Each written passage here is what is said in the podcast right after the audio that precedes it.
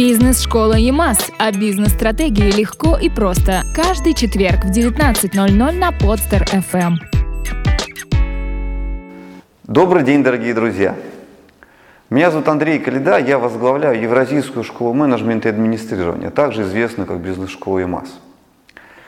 А, мы решили начинать снимать целую цепочку, серию видео, и вы видите меня в рамках первого из них – эта цепочка видео будет посвящена различным тематикам управления бизнесом, современного менеджмента, бизнес-администрирования. Почему мы решили это делать? Недавно я стал замечать, что качество деловых, деловых СМИ в нашей стране, к сожалению, постепенно снижается. Появляется все меньше и меньше статей, которые посвящены серьезным, глубоким вопросам, досконально обсуждают какие-то актуальные вопросы современного бизнеса, которые важны для успешного развития компаний. Вместо этого, к сожалению, все чаще многие наши деловые СМИ переходят в формат такого, знаете, легкого развлечения, когда пишут про какие-то легкие темы без глубокого разбора вопросов. Вот этот вот дефицит серьезных изданий, посвященных бизнес-тематике, я ощущаю постоянно, и на мой взгляд, мое общение со студентами нашей бизнес-школы, с коллегами, с клиентами – приводит меня к мысли, что этот дефицит э, ощущается не только мной, он, видимо, наблюдается повсеместно. Вот поэтому мы решили снимать короткие ролики, которые будут отвечать на ваши вопросы, на те вопросы, которые мы сами для себя определяем как актуальные. И в рамках этих роликов будут обсуждаться важнейшие темы, с которыми сталкивается большинство собственников, управленцев высшего и среднего звена в своей повседневной и неповседневной бизнес-деятельности. Этот первый ролик мы посвятим обсуждению двух очень коротких, но, на мой взгляд, важных вопросов. Первый из, первый из этих вопросов звучит так. Когда же, наконец, закончится этот кризис и какова его природа, с чем мы с вами столкнулись, в чем мы купаемся, работая в современном бизнесе. Ну и второй, каковы ключевые компетенции должны быть у современных собственников, управленцев высшего и среднего звена, чтобы преуспевать на том рынке, в котором они сейчас работают, в котором мы с вами работаем. Начнем с первого. Когда же, наконец, закончится этот кризис, что это такое? Быть может, вы удивитесь, быть может и нет, но моя точка зрения на этот вопрос звучит следующим образом. Мы имеем дело не кризис, не с кризисом, мы имеем дело с новой реальностью, с которой мы столкнулись полным ходом, начиная с конца 2014 года и сейчас в ней находимся.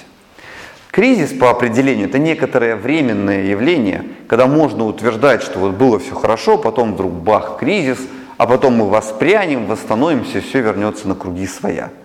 В контексте нашей с вами экономики это бы означало, что если бы это был кризис и он когда-нибудь закончился, то российская экономика вернулась бы на прежние темпы роста, которые она демонстрировала до 2014 года. Я абсолютно уверен, что это не так, что это невозможно, никакого возвращения к прежним темпам роста не произойдет. Причин тому могу назвать, собственно говоря, несколько.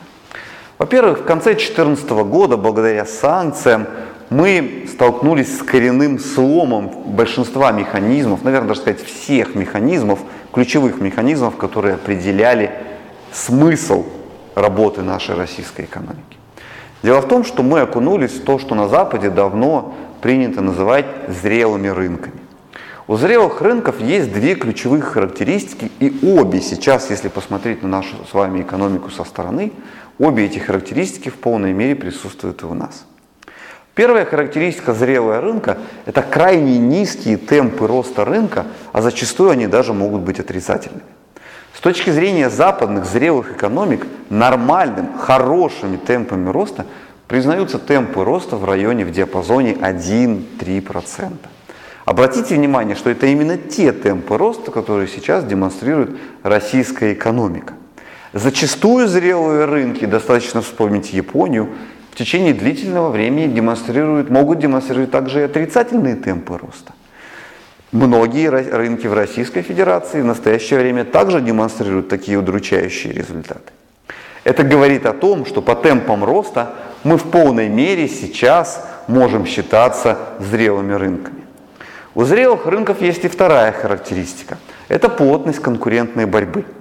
До недавнего времени, когда на рынке было много денег, когда в нашей экономике было много платежеспособных клиентов, плотность конкурентной борьбы в нашей стране в разы, зачастую даже на порядке, уступала тем, которые наблюдается на западных рынках, на развитых рынках Западной Европы и США. Однако сейчас, я думаю, вы согласитесь, большинство из нас столкнулись с тем, что плотность конкурентной борьбы резко возросла. Людям стало гораздо труднее зарабатывать деньги. Компании теперь по-настоящему начинают сражаться за клиентов, у которых есть свободные денежные средства. Вот эти вот две характеристики, весьма-весьма умеренные темпы роста и радикально возросшая плотность конкурентной борьбы, позволяет мне констатировать тот факт, что мы находимся не в кризисе, мы находимся в реальности, в новой реальности, и эта реальность именуется с точки зрения экономики как зрелые рынки. При этом ожидать, что когда-нибудь все вернется на круги, имеется в виду в ближайшей обозримой перспективе, все вернется на круги своя, и вдруг внезапно российская экономика начнет расти теми бешеными темпами, которые она демонстрировала до озвученного периода, до 2014, а еще лучше до 2008-2009 годов, нам явно не приходится.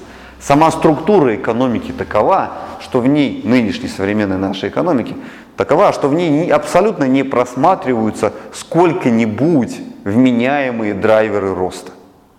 Та экономическая политика, которая проводится у нас в стране, к сожалению, приводит к выводу о том, что никакого ощутимого роста в обозримой перспективе нашей стране ожидать не приходится.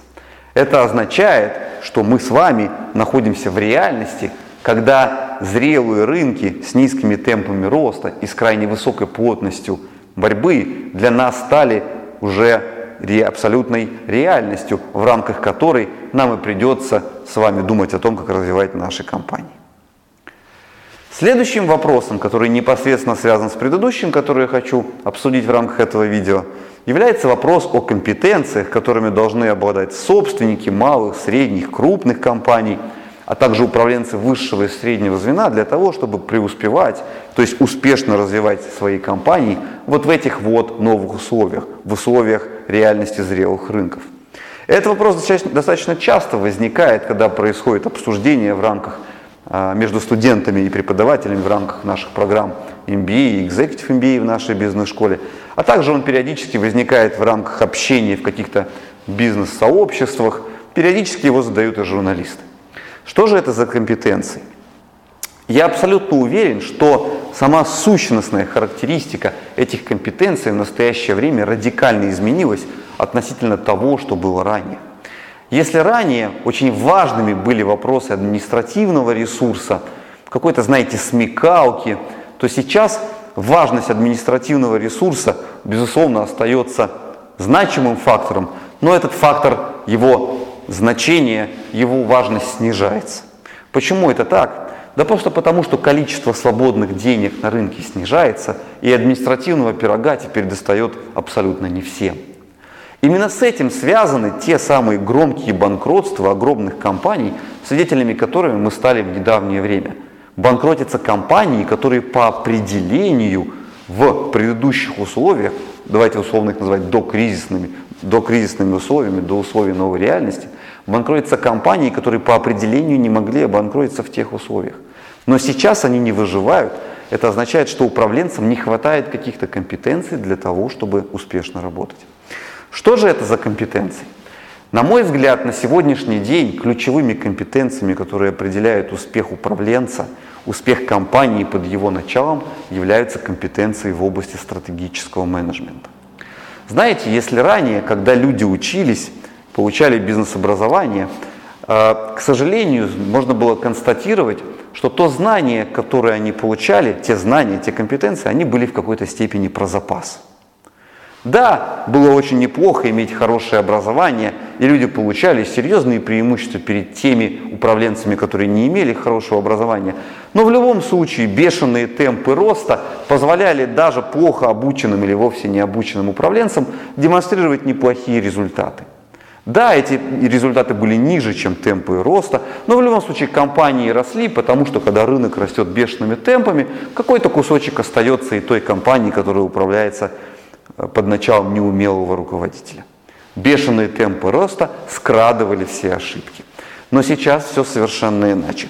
Сейчас, как уже говорилось, рынок растет настолько мизерными темпами или зачастую падает, вовсе падает, а конкуренция на нем столько, настолько жестокая, что профессионализм, управленческие навыки стали тем самым ключевым фактором успеха, который определяет выживание компании и успех управленцев в современных условиях.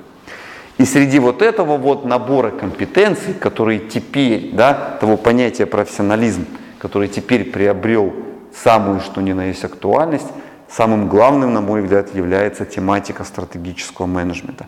Умение стратегически планировать и проводить кампанию в рамках жесткой конкурентной борьбы вот на этом непростом рынке. Наши будущие ролики, которые мы будем с вами записывать и регулярно выкладывать на канал, будут посвящены именно вот этим вот вопросам стратегического менеджмента, ключевым темам, инструментам и компетенциям. Следите за нашими выпусками и до новых встреч! Бизнес-школа ЕМАС. О бизнес-стратегии легко и просто. Каждый четверг в 19.00 на Подстер FM.